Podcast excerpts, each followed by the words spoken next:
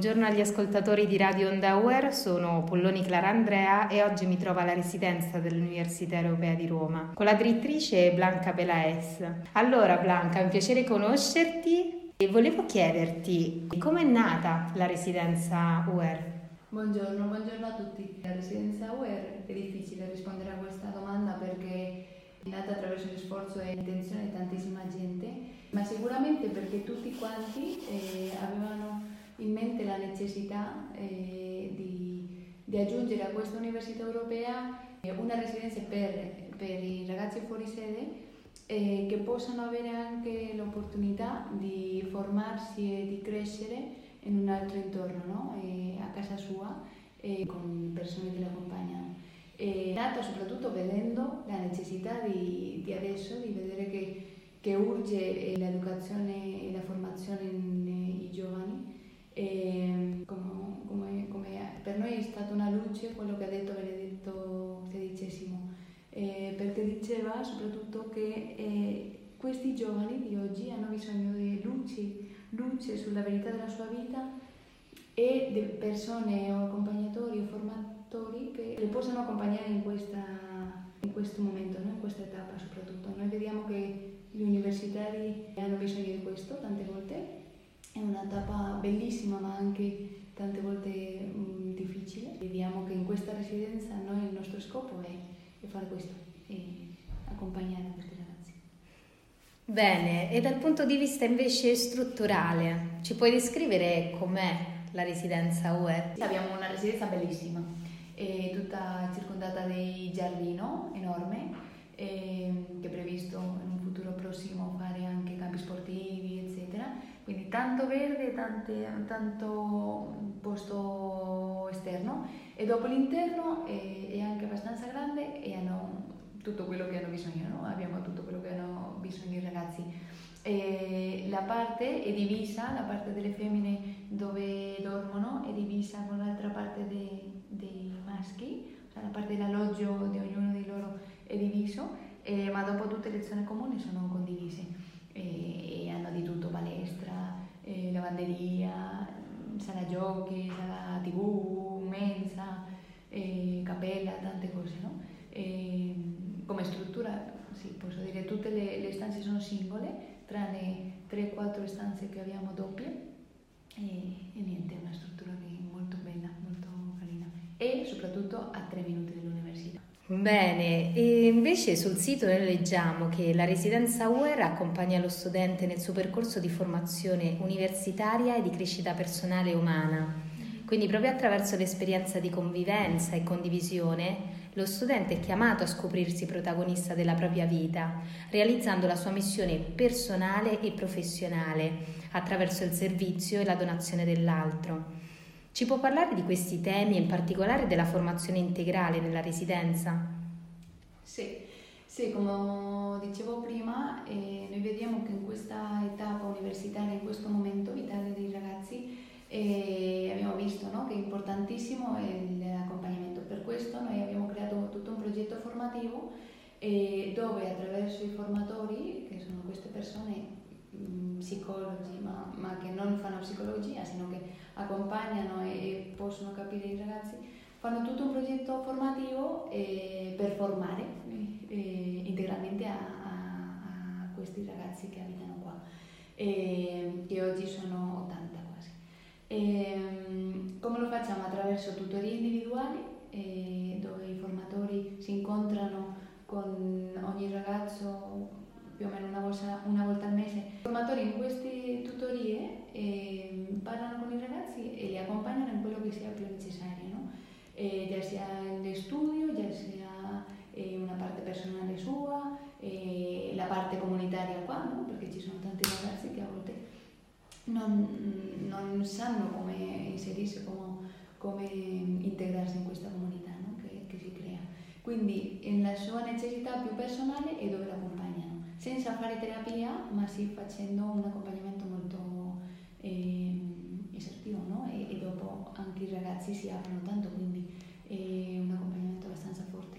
E dopo l'altra, l'altra parte del progetto formativo eh, sono tutte le attività e tutte eh, le cose che facciamo per formare a questi ragazzi integralmente, già sia attraverso il volontariato, già sia attraverso persone che vengono a parlare di qualche tema importante o necessario che vediamo che sia utile per, per i ragazzi, eh, già sia attraverso il cineforum e diverse attività eh, o uscite che, che, facciamo per culturali o, per, eh, o soltanto di svago, no? andare in montagna così, per eh, fare un po' di tutto e, e formare integralmente tutta la dimensione della persona.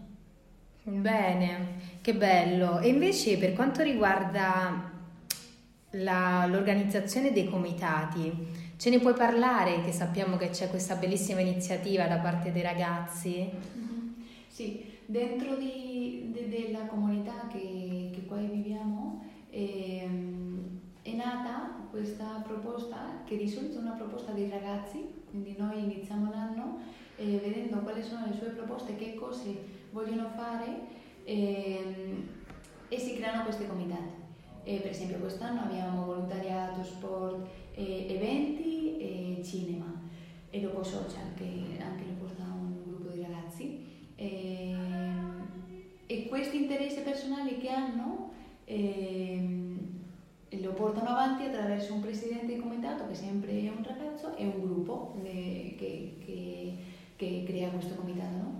un gruppo di ragazzi che propongono attività di, questo, di questa indole. No? E, per esempio le,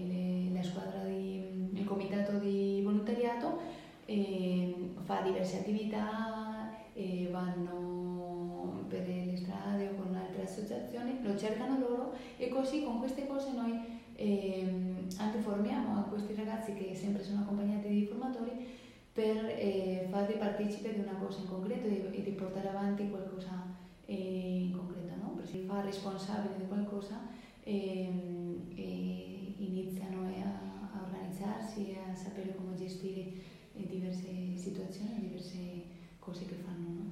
Quindi per noi è importantissimo e sono molto attivi in queste nella residenza, no? questi comitati.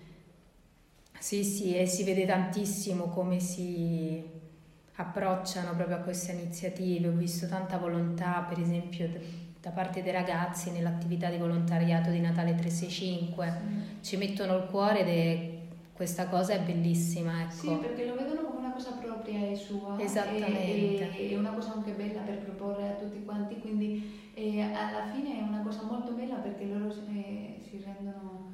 Eh, si rendono conto sì, e partecipano sì, attivamente. Sì. Bene, e proprio Papa Francesco ci invita a vivere la cultura dell'incontro. La residenza UER infatti ospita studenti provenienti da varie parti dell'Italia. Questa può essere proprio una bella opportunità per incontrarsi e per dialogare. Quindi come si vive la cultura dell'incontro nella residenza?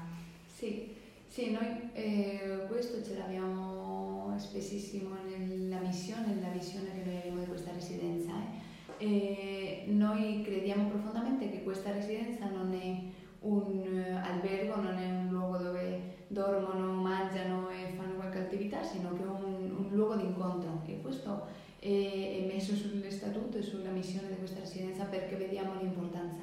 E noi in concreto facciamo tante cose per creare questa cultura dell'incontro, no? tutte le attività che, che, ho detto prima, i comitati, un, è un incontro bellissimo perché si incontrano diverse persone con diverse eh, maniere di fare, educazione, eh, luoghi, no? certo. dei luoghi diversi e soprattutto pensieri diversi e devono fare un'attività concreta e, e, e tutti uniti. Quindi eh, questo una, crea eh, sicuramente una cultura dell'incontro fortissima. Anche noi per esempio la cena la facciamo tutti insieme alle 8 giusto per questo, no? per, per, incontrarci, per, come una famiglia che si incontra alla cena dopo tutta la sua giornata. Ehm, noi facciamo così, alle 8 ci incontriamo tutti e è un momento dove eh, amici o non tanto amici si incontrano no? e possono condividere questo momento importante. E dopo il momento pre-cena e dopo cena anche di solito è il momento più nostro, no? più di incontro, più di fare tantissime cose e tutte le attività si, si, si fanno in quel periodo no? e orario. E noi, eh, è quello, cioè il nostro obiettivo è questo, il fare questo incontro che non, non, solo per fare incontro, sino perché sappiamo che eh, che l'incontro produce tantissime cose buone, si conoscono meglio attraverso l'altro e sì, possono donarsi, no? che alla fine è lo scopo di, di tutti mm. quanti. Sì, esattamente. E invece adesso ti faccio una domanda più personale, no? Quando invece uno dei ragazzi sta avvolgendo al termine del proprio percorso universitario e quindi lascerà questa seconda casa, ti prende mai la sindrome del nido vuoto, ovvero proprio quell'insieme di pensieri e sentimenti nostalgici che si prova quando appunto un figlio se ne va? Ehm, una, nos- una nostalgia. Eh, nostalgia? Nostalgia, sì, nostalgia. sì. Eh, non, non, è vero che eh, effettivamente è difficile, no? Quando hai condiviso tante cose, ci sono ragazzi. Eh, la residenza è nata da tre anni e noi abbiamo ragazzi ancora adesso eh, che sono nati con noi, mm. quindi con la residenza. Quindi eh, sì, effettivamente è difficile perché hai visto tantissime cose, hai condiviso tantissime cose e dopo sembra che volano da soli.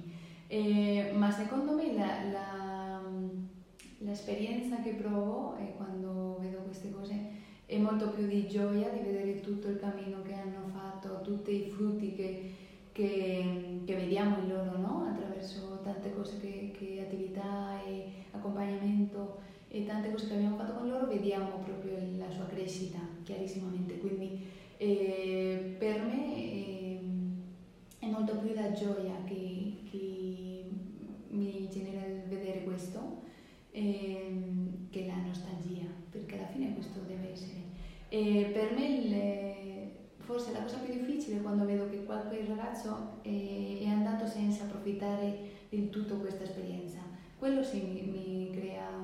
dispiacere, sì.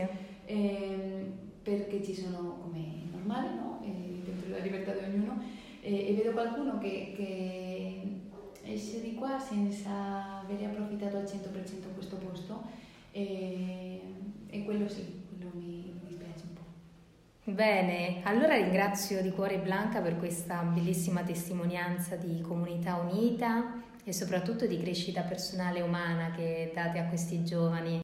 Infine vorrei ringraziarvi ancora per la trasmissione odierna e un caro saluto ai nostri ascoltatori di Radio Onda Hour.